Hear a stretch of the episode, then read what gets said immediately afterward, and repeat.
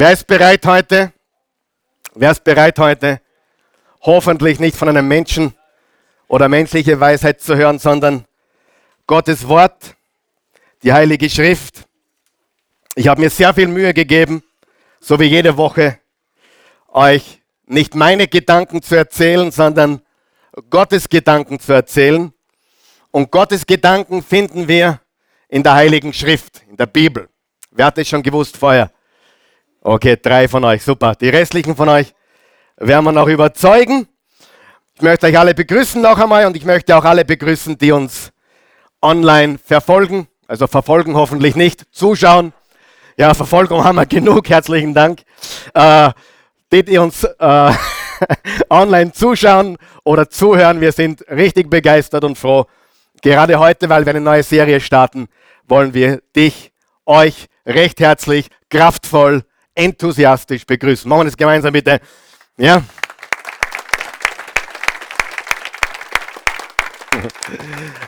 Äh, Begeisterung ist nicht amerikanisch, es ist biblisch. Ja? Nur so nebenbei. Wer von euch weiß, Gottes Geist begeistert uns. Halleluja! Ja, ja, ja, das ist schon. Gut, wir starten heute eine neue Serie und wir haben extrem große Ziele in dieser Serie. Also ich zumindest habe große Ziele für uns, für euch, für mich, für uns alle.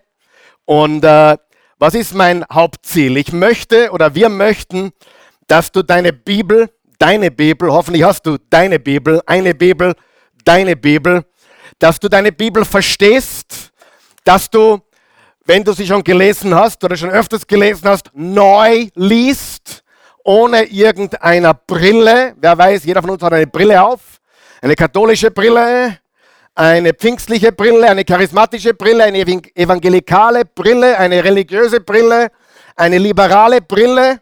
Aber wir wollen alle Brillen ablegen und Gott bitten, dass er uns das nackte Wort, also runtergebrochen auf die Wahrheit, wo keine Brille mehr notwendig ist, das wollen wir erreichen, dass du die Bibel verstehst, neu liest neu lieben lernst oder zum ersten Mal lieben lernst, schätzen lernst und auch vor allem vertrauen lernst und neu entdeckst. Wenn du die Bibel noch nie entdeckt hast, dann hast du das Größte noch nicht entdeckt, was es auf dieser Erde gibt.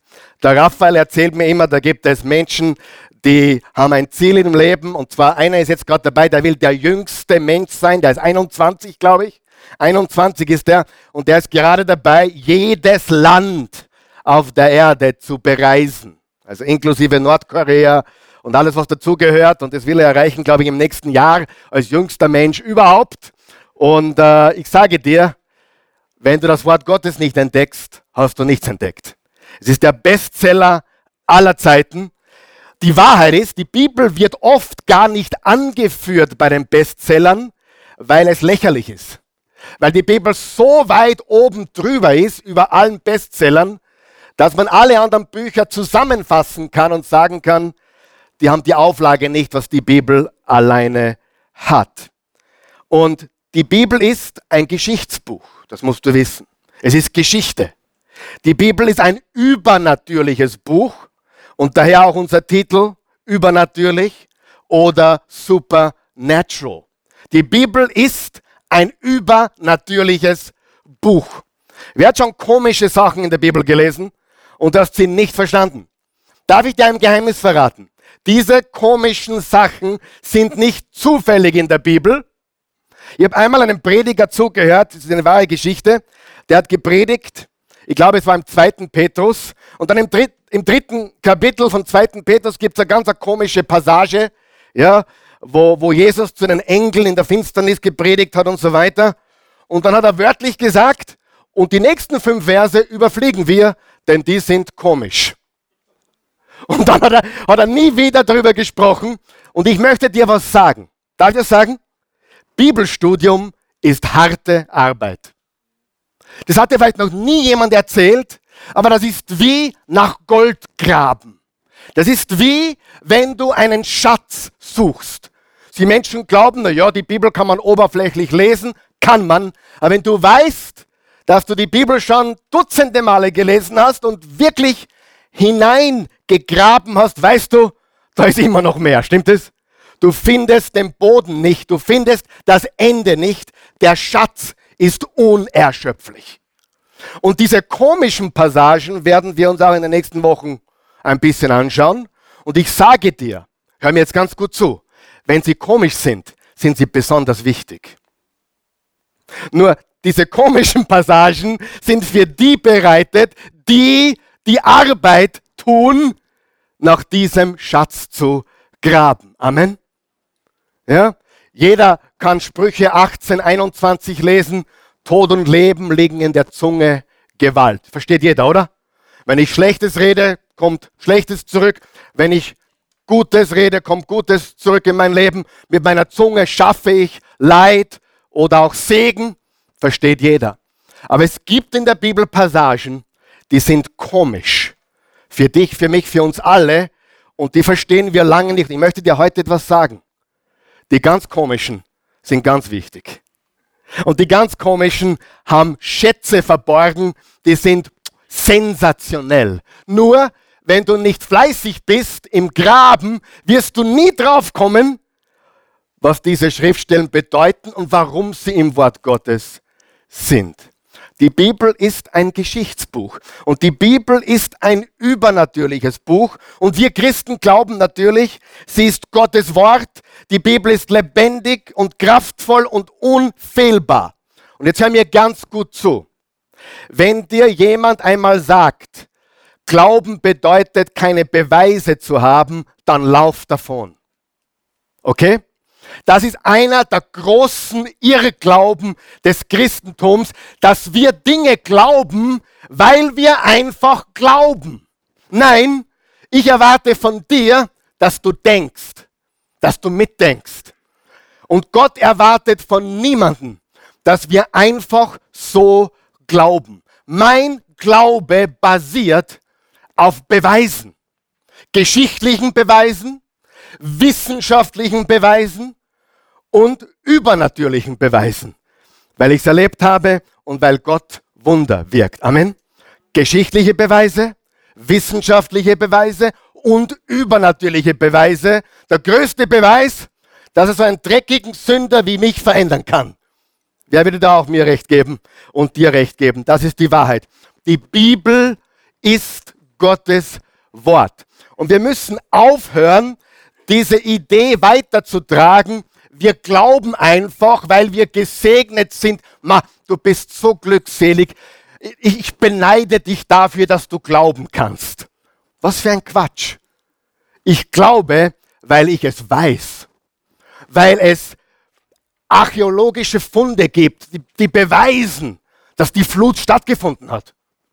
Weil es Beweise gibt, dass das Grab Jesu leer war, leer ist und immer noch leer ist. Amen. Sieh, lass uns mit einem aufräumen, bitte. Sind wir noch da? Wir haben keinen blinden Glauben. Wir haben intelligenten Glauben. Wir glauben, weil wir wissen, weil wir Beweise haben und auch darüber wollen wir sprechen. Was ich von euch brauche, bitte, ist viel Geduld. Okay? Wer gibt mir Geduld? Äh, wir ziehen es ganz von Anfang an auf. Wir werden sicher sieben, acht Wochen insgesamt damit verbringen. Kann sein, dass wir zu Weihnachten eine Pause machen, aber insgesamt werden wir über dieses Thema, die Übernatürlichkeit der Bibel, die Übernatürlichkeit Gottes, Engel, Dämonen, Satan, Himmel, Hölle, Paradies, Garten von Eden, Schlange, all diese Dinge werden wir ansprechen. All dort, wo du Fragezeichen im Kopf hast, diese Dinge werden wir aufklären. Wer ist mit dabei? Okay? Und ich sage dir, wenn wir fertig sind, und das verspreche ich dir, du wirst die Bibel nie wieder so lesen wie jetzt. Nie wieder. Du wirst eine Liebe für die Bibel haben. Du wirst eine Überzeugung für Gottes Wort haben, weil du verstanden hast, das ist Geschichte und es hat übernatürliche Kraft. Und ich brauche eure ungeteilte Aufmerksamkeit bitte und ich brauche eure Konzentration und ich brauche euer Mitdenken. Denn diese Serie ist ein bisschen anders wie die vorhergehenden oder vielleicht jede andere Serie, die ich jemals gemacht habe. Insofern, dass nicht jede Predigt auf die andere aufbaut, sondern ich möchte, dass du, so wie die Bibel selbst, die Bibel ist ein Mosaik. Es ist nicht alles in Reihenfolge. Es ist nicht alles, okay, dieses Buch wurde vorher geschrieben und dann geht es weiter. Nein, die Bibel ist ein Mosaik. Und erst wenn wir alle Kapitel der Bibel gelesen und zusammengefügt haben, haben wir ein Bild, das komplett ist. Stimmt es? So, und drum bitte nicht jetzt glauben, heute ist Teil 1 und nächstes Mal ist Teil 2. Es kann sein, dass ich im Teil 3 Dinge anspreche, die viel früher waren. Ich brauche eure Geduld und wir werden ein Mosaik entstehen sehen. Ist es okay? Wer ist, wer ist noch da? Ich habe eine so eine derartige Liebe für die Bibel, das ganz aus ist. Und ich lese die Bibel jetzt in meinem 37. Jahr. Mit 12 habe ich begonnen. Mit 16, 17 habe ich kurz eine Pause eingelegt. Da war ich beschäftigt mit anderen Dingen, die ich nicht näher erläutern möchte. Aber die haben Spaß gemacht für eine gewisse Zeit, bis es gebrannt hat. Ja? Bis, man, bis es wehgetan hat. Aber dann bin ich zurück mit 18 und ich sage dir, die Bibel ist Gottes Wort. Und ich lasse nicht gelten. Ich glaube einfach. Du tust dir keinen Gefallen und weißt du was noch? Du tust den Menschen, die zweifeln, den Skeptikern keinen Gefallen, weil sie genau darüber lachen. Ihr habt einen billigen, einfachen, kindlichen Glauben, den habe ich auch, einen kindlichen Glauben, aber mein Glaube hat Beine, mein Glaube hat Hände, mein Glaube hat Beweise, mein Glaube hat Geschichte, mein Glaube wirkt Wunder, Jesus lebt. Versteht's ihr? Und wenn Jesus nicht auferstanden ist, das Wunder aller Wunder, dann packen wir jetzt zusammen und gehen nach Hause. Denn ohne die Übernatürlichkeit haben wir keine jungfräuliche Geburt und haben wir auch keine Auferstehung. Stimmt es?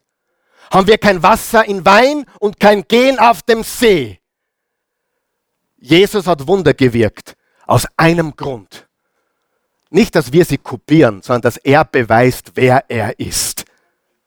Nirgendwo siehst du, dass du auf eine Hochzeit gehen solltest und Wasser in Wein verwandeln solltest. Bitte mach uns keine Schande, ja? Bitte geh nicht auf den Neusiedlersee, da kannst du es probieren, da gehst du nicht unter, ja?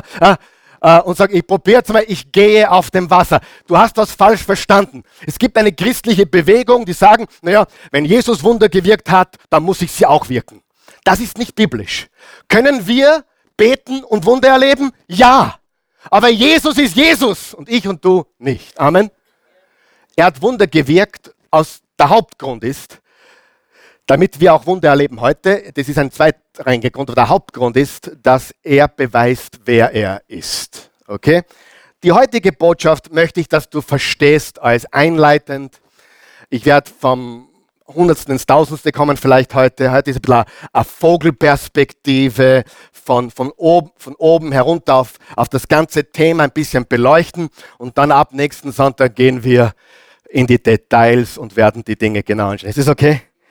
Und ich möchte dich ermutigen, wir haben äh, gewaltige Ressourcen hier in der Oase Church. Ihr wisst, alle Botschaften sind gratis, solange es Strom und Internet gibt, auf oasechurch.tv. Aber was ich heute noch sagen möchte, wir haben eine Bibelschule, 30 Tage Bibelschule. Und ich möchte nur eines herausgreifen, Lektion 28, 29 und 30. Drei Lektionen in dieser Bibelschule. Diese drei Lektionen lauten die Authentizität des Wortes Gottes. Da spreche ich fast vier Stunden darüber, warum die Bibel 100% glaubwürdig und stichhaltig ist, warum es Geschichte ist, warum wir sicher sein können, dass die heutige Überlieferung noch immer das ist, was damals von Moses oder von Markus oder Johannes geschrieben wurde. Die Authentizität des Wortes Gottes. Sieh, ich möchte, dass du mir nichts glaubst. Ich möchte, dass du ein starkes Vertrauen hast in das Wort Gottes, die Bibel. Amen. Sieh, ein Prediger, der möchte, dass du ihm nachfolgst oder der möchte, dass du ihm vertraust, der tendiert oder da ist die Gefahr groß zum Manipulieren. Ich möchte dich frei machen, davon mir zu glauben und wirklich zu sagen, hey, das, was der Karl Michael kann, kann ich auch. Und das ist die Wahrheit. Ich bin nicht obergescheit. Aber was habe ich eingangs gesagt? Bibelstudium ist harte Arbeit. Die, die von, von euch ja beim Hebräerbrief dabei sind, jetzt am Mittwoch, ich, ich investiere pro Mittwoch circa acht bis zehn Stunden Bibelstudie nur für diesen Mittwochabend. Und ich sage dir, der wird auch sagen, du kannst das Gleiche tun. Nur, du müsstest die Zeit investieren. Ich habe die Zeit, Gott sei Dank. Du müsstest die Zeit investieren, den Fleiß aufbringen. Aber Bibelstudium ist einfach Graben nach Gold. Das ist nicht vorbehalten für irgendwelche Gesalbte, sondern für die, die ihn suchen von ganzem Herzen. Amen. Lass uns aufräumen, das finden wir in der Bibel nicht, eine Klassifizierung von Nachfolgern Jesus, finden wir nicht. Das machen wir Menschen. Wir haben den Superstar-Fernsehprediger oder eine Predigerin sogar mittlerweile. Ja.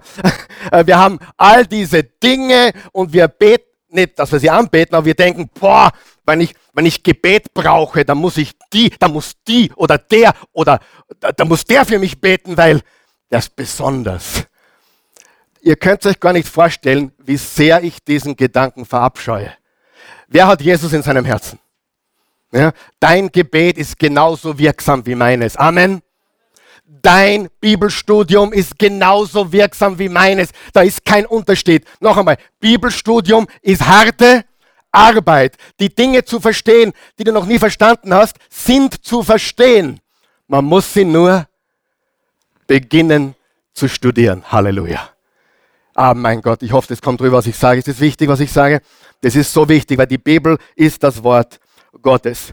Äh, also, Le Lektion 28, 29 und 30 in unserer Bibelschule sprechen dreieinhalb Stunden nur über, warum das Wort Gottes integer ist, warum die Bibel äh, keinem zweiten Buch gleicht, weil es übernatürlich ist, weil es nicht von Menschen geschrieben wurde. Es wurde von Menschen geschrieben, aber Gottes Geist hat es eingehaucht und es ist das Wort Gottes. Halleluja. Und wir haben heute zwei Milliarden Nachfolger Jesus auf der Welt, wenn man alle zusammenrechnet und hoffen, dass alle dabei sind. Über zwei Milliarden, die zumindest sagen, sie gehören zu ihm. Und das ist auch ein Wunder, oder? Ich meine, denken wir an dieses Wunder. Jesus hat zwölf, zwölf Jünglinge äh, eingesetzt.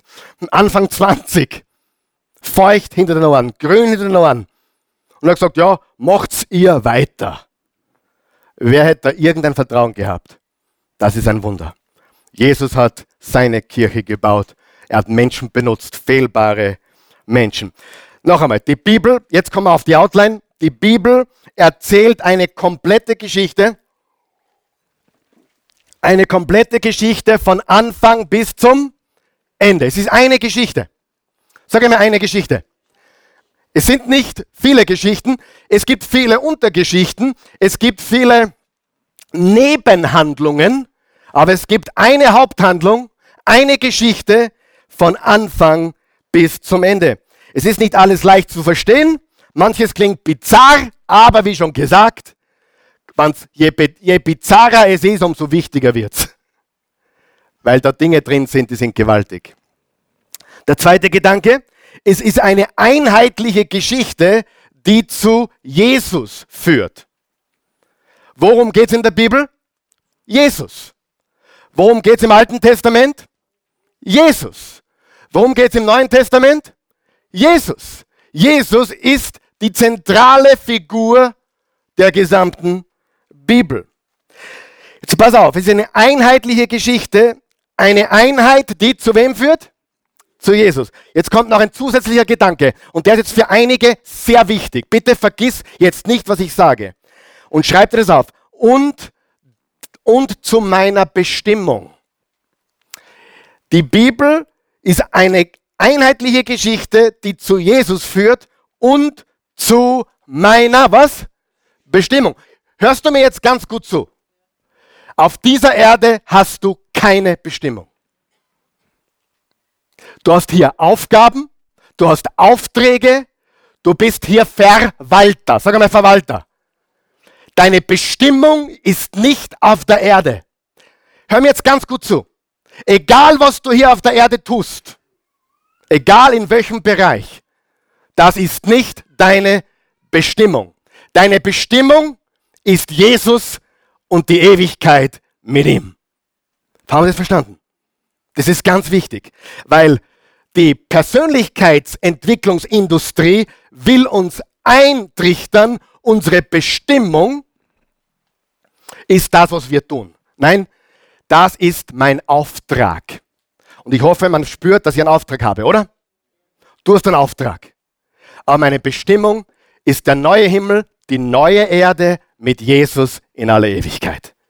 Das Problem kommt dann zustande, wenn Menschen sich nicht mehr als Verwalter, sondern als Herrscher betrachten. Und es wurde auch vielen Christen eingeredet, du musst herrschen. Ja, herrsche über deinen Körper, deine Gedanken, okay. Aber auf der Erde, die Gott uns jetzt gegeben hat, sind wir nicht Herrscher, sondern was? Verwalter. Dort, wo du arbeitest, deine Familie, du bist ein Verwalter. Und Menschen, die ihre Bestimmung im Hier und Jetzt suchen, die werden letztendlich leer und wirklich unhappy sein. Denn du findest deine Bestimmung nicht im Geschäftsleben, auch nicht in einer Ehe oder Familie. Die Christi ist mein Auftrag, aber nicht meine Bestimmung. Die Christi ist meine Liebe, aber nicht meine Bestimmung. Meine Bestimmung ist Jesus. Halleluja. Versteht ihr den Unterschied? Das ist sehr, sehr wichtig. Weißt du, nichts, was du hier erwerten tust, ist deine Bestimmung, jetzt hörst du mir zu, sondern dein Training. Dein Training. Du sagst, mein Leben ist ziemlich hart jetzt. Jetzt weißt du, dass du dich freuen kannst, weil Training ist hart. Wer war schon mal trainieren? Sag, nee, mach nee, okay, mein Leben ist ein bisschen hart, aber hey, es ist ein Training. Meine Frau ist gerade schwierig, Training. Meine Kinder sind gerade schwierig, Training. Mein Mann ist gerade schwierig, Training. Warum muss ich das durchmachen, diese Krankheit überwinden? Training. Aber unsere Bestimmung ist nicht auf dieser Seite, sondern auf der anderen Seite. Und ich beweise euch das. Das sind nicht meine Gedanken, das sind biblische Gedanken.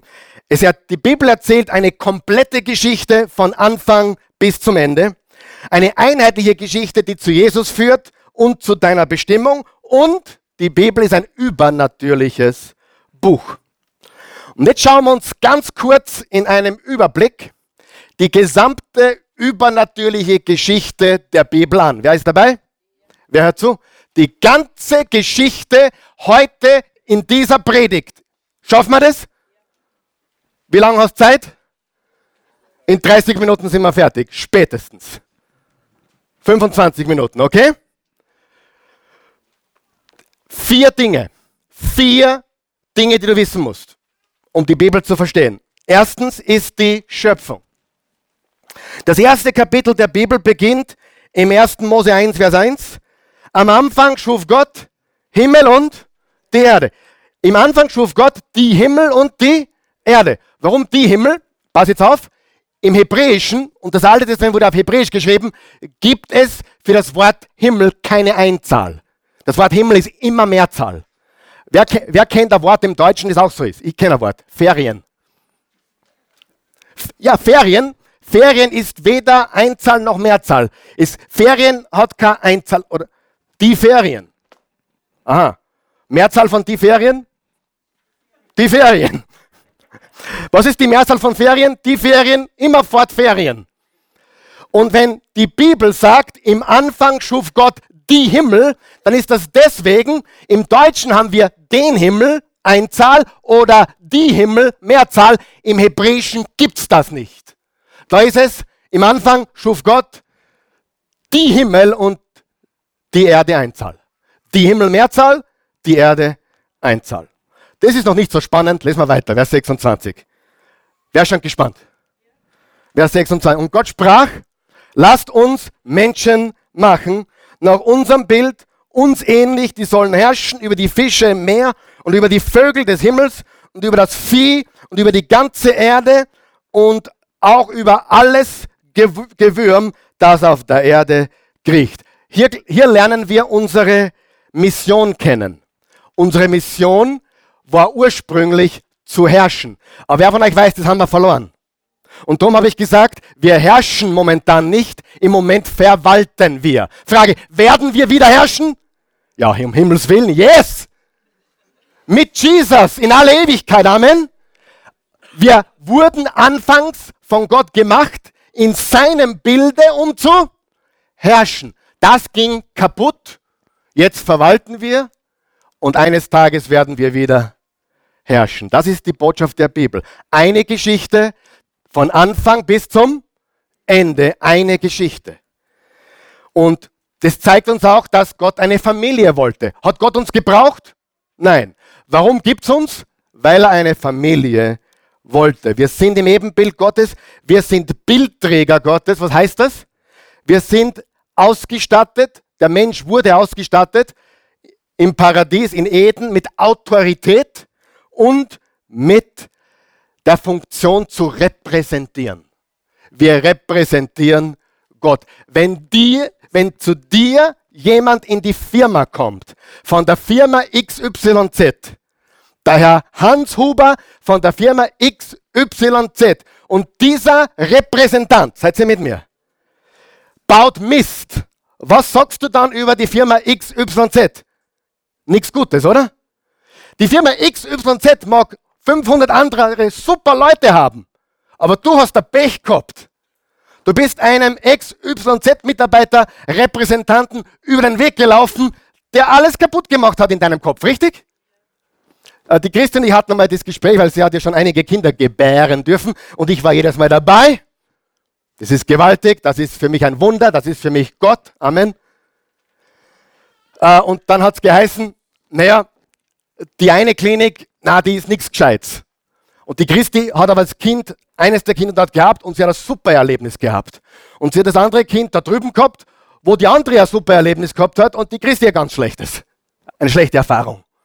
Ja, wir, wir bilden uns oft ein Bild von einem Repräsentanten einer Organisation, eines Krankenhauses, einer Bank, egal. Und diese, diese Repräsentation mag gut oder schlecht sein, aber es färbt auf unseren Gott ab. Richtig. Aber es entspricht nicht der Wahrheit. Aber wir sind Repräsentanten Gottes. Geschaffen im Ebenbild Gottes. Mit Autorität und repräsentativer Aufgabe. Das führt mich zum nächsten Punkt. Wir sind Bildträger. Warum?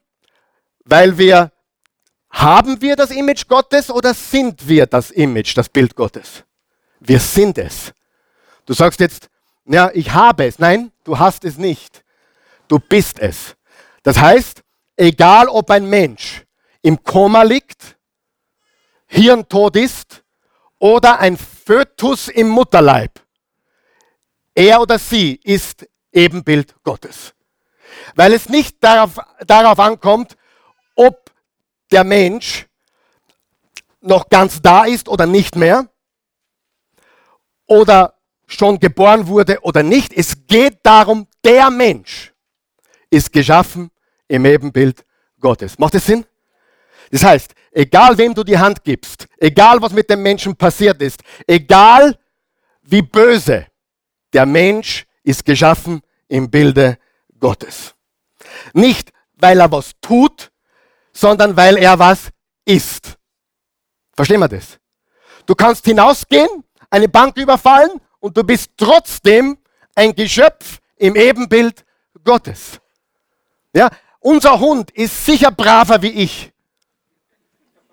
Weißt du, warum ich das weiß? Er redet nicht zurück. Aber so lieb unser Hund ist, er kann nicht sprechen und er ist nicht Ebenbild Gottes. Es kommt nicht darauf an, wie gut du bist, wie schlecht du bist, was du getan hast oder nicht, ob du eine Woche alt bist im Mutterleib oder einen Tag vom Sterben und gar nicht mehr weißt, dass du existierst. Du bist Ebenbild Gottes, weil du das bist. Die Kategorie Mensch ist Ebenbild Gottes. Es ist die Kategorie, nicht was du tust. Und darum haben wir Menschen, die im Bilde Gottes geschaffen sind, sich aber wie Tiere benehmen. Aber auch die, die sich als Tiere benehmen, sind per Kategorie Ebenbild Gottes. Versteht das jeder? Das ist ganz wichtig. Das kann dir niemand, du bist dafür geschaffen, Gott zu repräsentieren. Frage, Zwischenfrage, wie gut repräsentierst du ihn? Wie gut repräsentiere ich ihn? Wir sind Ebenbild. Und weißt du, was ganz spannend ist? Wenn du die Bibelgeschichte kennen willst, lies die ersten zwei Kapitel und lies die letzten zwei Kapitel. Und du würdest, wenn du es genau liest, gar nicht glauben, wie ähnlich sich die ersten zwei Kapitel mit den zweiten Kapiteln, äh, die zweiten, zwei letzten Kapitel sind. Ich lese euch vor aus Offenbarung 22, das letzte Kapitel. Seid ihr bereit? Jetzt haben wir aus dem ersten Kapitel gelesen. Gott schuf alles, die Himmel und die Erde und uns Menschen, um zu herrschen in seinem Bilde, mit Autorität und Repräsentanz. Und jetzt kommen wir zum Schluss der Geschichte. Natürlich, da passiert viel dazwischen, das weißt du, oder? Zwischen Genesis 1 und, und Offenbarung 22 passiert jede Menge. Dann wird es keine Nacht mehr geben, so dass man keine Beleuchtung mehr braucht. Nicht einmal das Sonnenlicht. Kannst du das vorstellen? Denn Gott, der Herr, wird über ihnen leuchten. Und sie werden regieren für immer und ewig. Hast du es gelesen? Sie werden regieren für immer und ewig. Und Gott wird uns leuchten. Was lernen wir daraus? So wie der Anfang, so das Ende. Ganz wichtig. Gott hat einen Garten, wie heißt der Garten? Eden geschaffen, Paradies. Heute werden Nachtclubs so benannt, Eden. Wie pervers ist das? Es gibt aber auch ein Babylon hier in Wien, habe ich mir sagen lassen. Ich war noch nicht drinnen, aber es gibt's. Ja? Das heißt, Babylon heißt Chaos. Babylon heißt Verwirrung. Eden ist das Paradies. Wir lernen davon, dass, dass, man, dass, man, dass man sich sein eigenes Eden schaffen will. Durch Sex, Drugs und Rock'n'Roll und Vergnügen. Die Menschen wollen sich ihr eigenes Eden schaffen. Aber jetzt passt gut auf, der wichtige Punkt ist der, Gott hat am Anfang ein Eden geschaffen und es wird auch wieder ein Eden geben. Was habe ich eingangs gesagt? Gott hat einen Plan und der Plan ist Plan A. Es gibt keinen Plan B. Hier ist der Unterschied. Eden wird global. Eden is going global. Das heißt, der Garten, den Gott, es war nur ein Garten, es war nur ein Garten, der Eden hieß, der Himmel und Erde quasi überschnitten hat. Da war auch die Schlange drinnen. Nur ein Nebengedanke. Das ist mehr als eine Schlange. Schlangen reden nicht. Und weißt du was noch? Die Frau war nicht überrascht, dass jemand mit ihr redet. Was würdest du tun, wenn du in Wien spazieren gehst und plötzlich redet eine Schlange mit dir? Du würdest nicht wissen, was du tun solltest. Du würdest auszucken. Interessanterweise, für die Eva war das eigentlich normal. Da war ein, ein Tier, wir werden darüber reden, ich kann jetzt nicht, ja, werden wir nie fertig. Aber Faktum ist, die Schlange ist viel mehr als eine Schlange, das war ein, ein himmlisches Wesen, ein, ein, ein, ein Geschöpf Gottes in der geistlichen Welt. Weil ehrlich, sie war, les, Genesis 3, Vers 1 bis 6, die war nicht überrascht. Aha, du bist das, ja, was wüssten? Hat Gott wirklich gesagt? Das war eine normale Konversation, oder? Also ich, ich, kann mir nicht vorstellen, dass du, wenn du auf der Straße einer Schlange begegnest, eine normale Konversation haben würdest, ohne dass du denkst, boah, das ist ihre bizarr. Das heißt, das war quasi eine Norm, vergeht was ich sage, eine Normalität, ganz einfach, weil Eden war ein Bereich, wo sich Himmel und Erde überschnitten haben. Sag mal überschnitten. Eden wird bezeichnet als ein Garten und als Berg. Das war der Berg Gottes. Das war eine Überschneidung der geistlichen Welt mit der menschlichen Welt. Und warum sage ich das? Jetzt kannst du verstehen, warum am Ende der Bibel steht, ein neuer Himmel und eine neue Erde. Du sagst jetzt, ja, werde ich dann am Himmel leben oder auf der Erde? Ist doch wurscht, oder? Es wird verschmelzen. Gott macht ein globales Eden. Freunde, ich weiß, das klingt für einige von euch relativ bizarr, aber studier die Bibel. Das, was Gott in Eden begonnen hat, wird er für uns alle eines Tages als neuer Himmel und neue Erde haben. Das ist das Konzept unseres ewigen Standorts als Nachfolger Jesus. Mit ihm herrschen über Himmel und Erde und alle Engel, Dämonen und Söhne Gottes. Haben wir, sind wir noch da? Hey, bitte mir nichts glauben, lies die ersten zwei Kapitel und lies die letzten zwei Kapitel. Gott bringt einen neuen Himmel und eine neue Erde. Halleluja. Wer ist schon begeistert? Wer wird die Bibel jetzt schon anders lesen? Alter Schwede. So, jetzt ist die Frage, wem ist schon langweilig? Wie wurde unsere Welt so, wie sie ist? Das ist die nächste Frage, oder? Jetzt hat Gott Eden geschaffen, das Paradies geschaffen. Haben wir die Frage nicht alle schon gehört? Warum gibt es so viel Leid auf der Welt? Warum ist die Welt so, wie sie ist? Warum sind die Menschen so garstig? Warum so viel Verwirrung?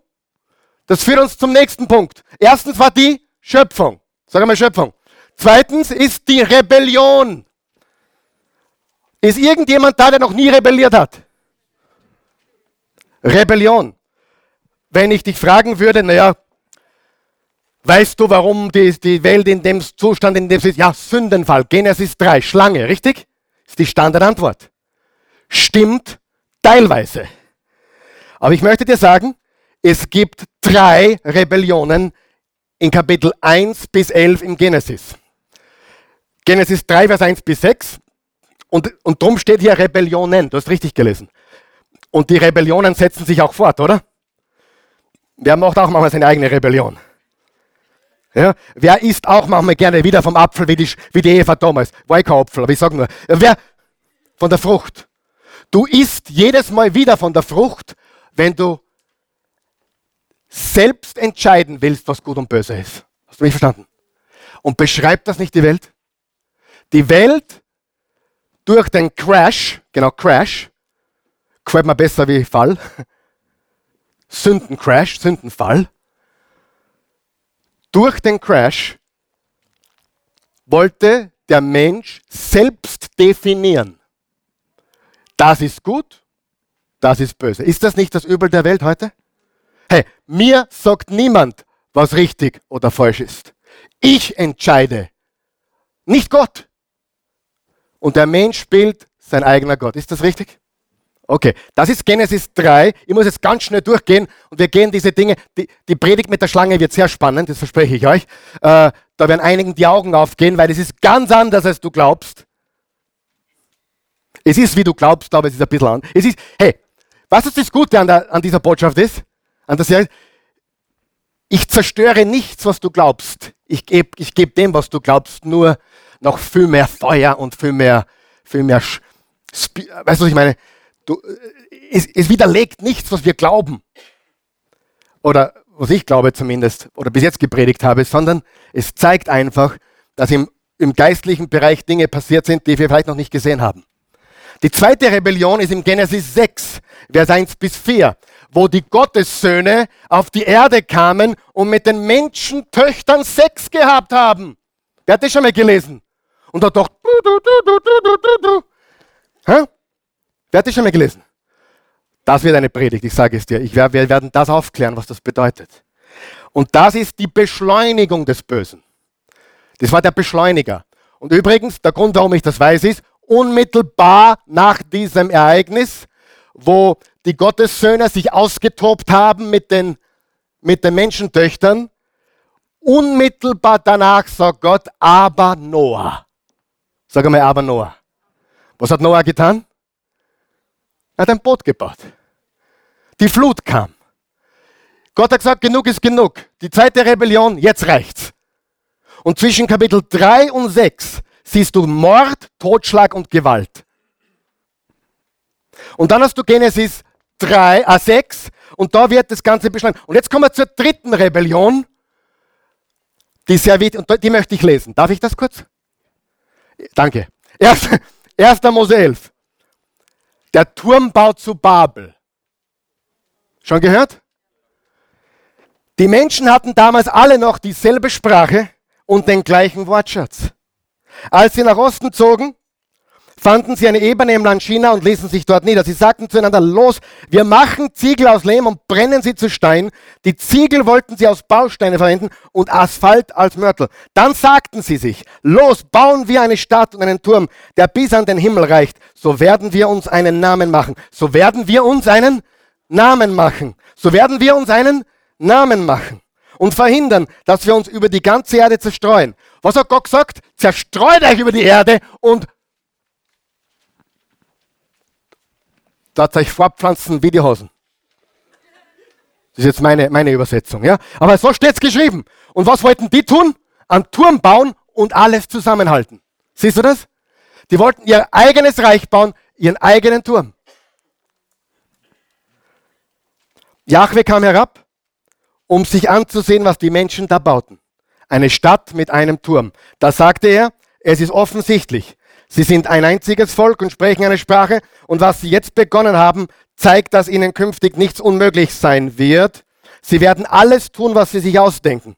Los, alles tun, was sie sich ausdenken. Sie, die haben damals schon ihre ganze Technologie verwendet, um ihr eigenes Reich zu bauen. Das waren die ersten, die diese Ziegel gebrannt haben, dieses, diesen, dieses Mörtel gemacht haben, die haben, ihre, die haben ihre erste Technologie verwendet, um ihr eigenes Reich zu bauen. So zerstreute Jahwe die Menschen von dort aus über die ganze Erde und sie mussten aufhören, die Stadt zu bauen. Deswegen gab man der Stadt den Namen Babel, Verwirrung. Denn Jahwe hatte dort die Sprache aller Menschen verwirrt und sie von diesem Ort aus über die ganze Erde zerstreut. Gott zerstreut die Nationen. Das ist hier passiert und startet neu mit einem Mann. Wer ist dieser Mann? Abraham. Abraham. Und im 5. Mose 32 steht, als der Höchste die Völker als Erbe verteilte, das spricht jetzt Mose tausend Jahre später circa, als er die Menschheit aufteilte, legte er die Gebiete der Völker nach der Zahl der Gottessöhne fest. Der Herr nahm sich sein Volk als Anteil. Jakob wurde sein Erbteil. Jakob ist Israel. Das heißt, beim Turmbau zu Babel ist Folgendes passiert. 70 Nationen, das kann man im Kapitel 10 nachlesen, 70 Nationen wurden auf der Welt zerstreut und Gott hat neu begonnen mit einem Mann. Abraham und sein Nachkomme ist Jakob. Und wie heißt er noch? Israel. Und damit beginnt die Geschichte neu. Sie, Gott gab uns den freien Willen zu sündigen, aber er gab uns auch den freien Willen umzukehren und ihm zu dienen. Jesus ist Retter und Richter gleichzeitig. Und Gericht ist gut. Jetzt kommen wir zu der Frage zurück, warum gibt es so viel Leid auf dieser Welt? Könnte Gott alles Leid auf der Welt beseitigen? Ja und nein. Ja und nein. Kürzlich hatte ich ein Gespräch mit jemandem, der nicht leicht entschlossen, der, war, der war so unentschlossen. Habe ich zu ihm gesagt, du bist schon ein unentschlossener Typ, sagt er. Ja und nein. Das war wirklich die Antwort. ja und nein. Okay. Ähm, was wollte ich jetzt sagen? Ja und nein. Könnte Gott mit allem Übel und Bösen jetzt auf der Stelle aufräumen? Ja, wenn er uns alle beseitigt. Ja. Nur, ein freier, damit wir im Bilde Gottes sind, müssen wir einen freien Willen haben. Und wenn Gott jetzt auf der Stelle Frieden haben möchte, da muss, muss er uns allesamt sofort beseitigen. Denn der Freie des Willen und nicht Gott hat jede dieser Rebellionen begonnen. Die Frage, warum ist so viel Leid in dieser Welt, bei allem Respekt, ist keine besonders kluge. Sie wird von allen gestellt, aber wer hat sich schon mal selber im Leben Leid zugefügt? Wie, wie dumm kann man sein und nur schnaufen und sich selber Leid zufügen? Und trotzdem tun wir es, richtig? Sie, ist ja klar, dass es Leid und, und, und, und Krieg und Terror gibt. Es gibt nur einen Weg. Die ganze Menschheit muss weg. Und die ganzen Himmelswesen auch, die einen freien Willen haben, so wie die Schlange, also der, der, die gesündigt hat. Sie, der freie Wille ist das große Problem. Im 1. Mose 12 steht, da sagte Jahwe zu Abraham, zieh aus deinem Land weg, verlass deine Sippe, auch die Familie deines Vaters und geh in das Land, das ich dir zeigen werde. Ich will dich zu einer großen Nation werden lassen, ich werde dich segnen und deinen Namen bekannt machen. Du wirst ein Segen für andere sein. Ich will segnen, die dich segnen und verfluchen, die dich fluchen. Alle Völker der Erde werden durch dich gesegnet sein. Jetzt sind alle Völker zerstreut. Gott beginnt mit einem Mann, mit einer Nation und, und kehrt aber sofort wieder zu Plan A zurück. Alle Völker sollen gesegnet werden durch Abraham. Und im Galater 3 steht, dass alle, die wir in Jesus sind, Nachkommen Abrahams sind. Jetzt geht die Geschichte wieder in die andere Richtung, nämlich vom Garten Eden zum globalen Eden. Aber leider sind wir immer noch nicht dort. Dann haben die Israeliten wieder Blödsinn gemacht. Sie kamen nach Ägypten. In Ägypten wissen wir, was passiert ist. Gott besiegte das Böse, Gott erlöste sie. Dann kam der Berg Sinai, die zehn Gebote. Wie viele von denen haben sie gehalten? Kein einziges. Dann haben sie was getan, was Gott nicht wollte. Sie haben nach einem König geschrien. Wer hat schon mal die ganzen Könige gelesen im Alten Testament? Einer schlimmer wie der andere. Und was hat Gott gesagt zum Mose? Ihr sollt keinen König haben wie alle anderen Völker. Ich bin euer König. Was haben sie geschrien? Wir brauchen auch einen König. Wie alle anderen Nationen. Und Samuel hat gesagt, Gott, was mache ich mit den Leuten? Die schreien nach einem König. Und der Gott sagt, Jahwe sagt, gib ihn an. Ja, steht drin, 2. Samuel 8. Gib einer heute an. Wenn sie unbedingt mahnen, gib einer einen König. Dann bekamen sie einen König und das Dilemma war vorprogrammiert, richtig? Und dann kam wieder ein Babylon. Wurden sie weggeschleppt nach Babylon. 70 Jahre. Und dann kamen Nehemia, Esra und ein paar andere Jungs zurück. Was haben sie gebaut oder wieder gebaut? Den Tempel und die Mauern. Was wurde im Tempel gemacht? Gott Opfer gebracht, Gott angebetet. Und dann beginnt die zweite Tempelperiode bis 70 nach Christus, wo der Tempel dann zerstört wurde. Warum hat Gott gesagt, ihr braucht keinen König, ich bin euer König? Weil es sein Reich ist. Unser Vater im Himmel, geheiligt werde dein Name, dein Reich komme. Verstehen wir, wie die Bibel zusammenhängt? Glaubst du, der Jesus hat einfach was gebetet? Ja, vielleicht fällt mir schnell ein Gebet ein. Äh, Vater unser im Himmel, äh, geheiligt werde dein Name. Hm, dein Reich komme wäre auch nicht schlecht. Dein Reich komme. Die ganze Bibel, hörst du mich? Ist von einem Eden zum anderen Eden. Und dazwischen Rebellion und Erlösung. Und die Wahrheit ist, dass die Gefangenschaft von Babylon, Babylon heißt Verwirrung, beweist, dass es, obwohl Gott immer wieder alles gut gemacht hat, es war eine Abwärtsspirale. Befindet sich der Mensch jetzt in einer Abwärtsspirale? Die Menschheit ist unheilbar krank und fragt, warum so viel Leid auf der Welt ist. Erklär mir das logisch. Warum ist in deiner Familie so viel Leid? Man es so viel besser weißt. Warum gibt es Scheidung? Warum gibt es Dinge in der Familie, die fürchterlich sind? Mehr als du. Ich kriege viel mit, weil ich viel höre. Leider. Ich möchte manche Sachen gar nicht wissen. Warum? Weil der Mensch einen freien Willen hat und sein eigenes Reich bauen will. Ja, sind wir noch wach? Was nun? Was haben die Propheten angekündigt? Die Propheten haben angekündigt, es gibt eine Lösung, es gibt einen Erlöser, eine Erlösung und der Messias wird kommen. Nur Problem, jetzt ist das letzte Buch der Bibel, Maleachi, fertig geschrieben. Wo ist er? 400 Jahre vergehen zwischen den Testamenten. Und dann in Markus Kapitel 1 ein Lichtschimmer. Vers 14. Bin gleich fertig. Wer lernt heute was?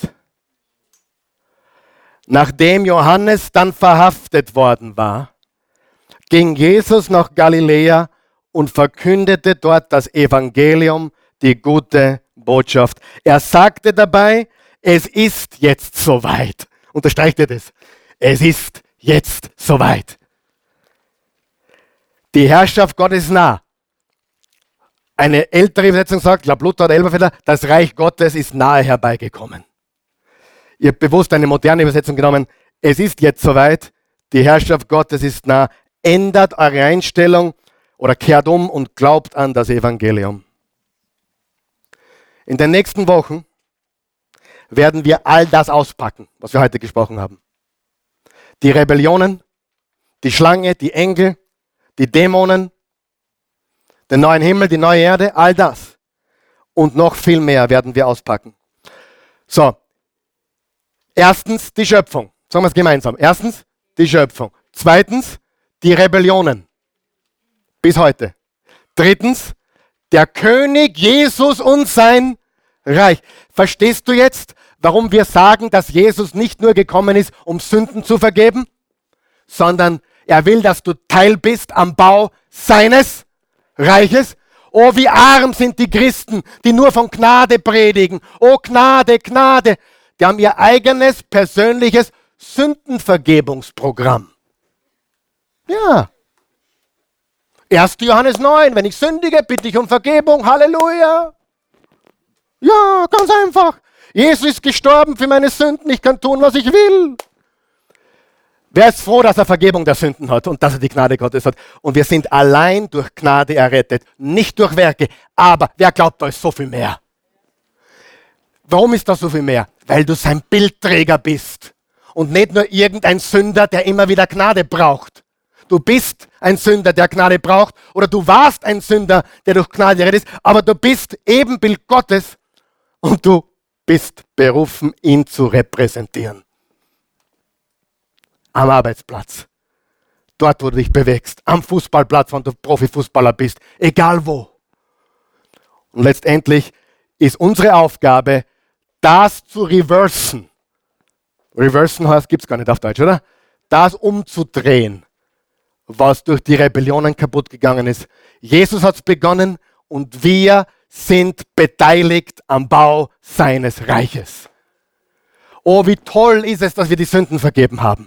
Wie toll ist es, dass Jesus uns, ja, nicht immer, aber manchmal schenkt er uns Heilung, wenn wir krank sind. Oder er, er, er gibt uns übernatürliche Versorgung, wenn wir es gerade brauchen. Aber wer von euch weiß, es ist doch so viel größer. Wir gehen zu auf eine globale Herrschaft. Neuer Himmel, neue Erde. Jetzt lesen wir die neue, die neue Schöpfung. Sagen wir es mal. Erstens die Schöpfung, Zweitens die Rebellion. Drittens der König Jesus und sein Reich. Und viertens die neue Schöpfung. Ich könnte jetzt zusammenfassen und sagen, die Bibel handelt von der Schöpfung bis zur neuen Schöpfung. Vom Garten Eden bis zum globalen Eden. Von Eden nach Eden. Wer hat schon mal gelesen? Von einer Herrlichkeit zur anderen. Wow. Die Bibel ist ein Buch, das spricht von zwei kollidierenden Reichen. Reich der Finsternis und Reich des Lichts. Und das ist übernatürlich. Offenbarung 21 ist das vorletzte Kapitel, da steht, dann sah ich einen ganz neuen Himmel, eine völlig neuartige Erde. Der erste Himmel und die erste Erde waren vergangen, auch das Meer gab es nicht mehr. Ich sah, wie die heilige Stadt, das neue Jerusalem von Gott aus dem Himmel herabkam. Sie war schön wie eine Braut, die sich für ihren Bräutigam geschmückt hat. Und vom Thron her hörte ich eine laute Stimme rufen. Wer ist es vom Thron her? Gott. Jetzt ist Gottes Wohnung bei den Menschen. Unter ihnen wird er wohnen und sie alle werden seine Völker sein. Gott selbst wird als ihr Gott bei ihnen sein. Was war am Anfang? Adam und Eva wandelten mit Gott im Garten. Da war, da war der Mensch, da waren andere göttliche Wesen, die Schlange war einer davon. Drum ist die Schlange mehr als eine Schlange. Haben wir schon gesagt, oder? Das muss auch mehr sein, oder? Man, es wäre unvorstellbar, wenn das nur eine Schlange wäre. Es war ein geistliches Wesen. Und es war ein Überlappen von Himmel und Erde. Und jetzt reden wir von einer neuen Erde und einem neuen Himmel. Und Gott wird bei den Menschen wohnen. Jede Träne wird er von den Augen wischen. Es wird keinen Tod mehr geben, auch keine Traurigkeit, keine Klage, keinen Schmerz. Und jetzt kommt ein ganz schöner Satz. Was früher war, ist vor immer vorbei. Das ist nicht deine Bestimmung, sondern dein Training. Kannst du erinnern? Dein Training. Das Volk Gottes am Ort Gottes in der Gegenwart Gottes. Und hier ist die gute Nachricht. Wenn Jesus in dir lebt, dann bist du Tempel Gottes. Gott wohnt bereits jetzt in dir, in, in seinem Volk.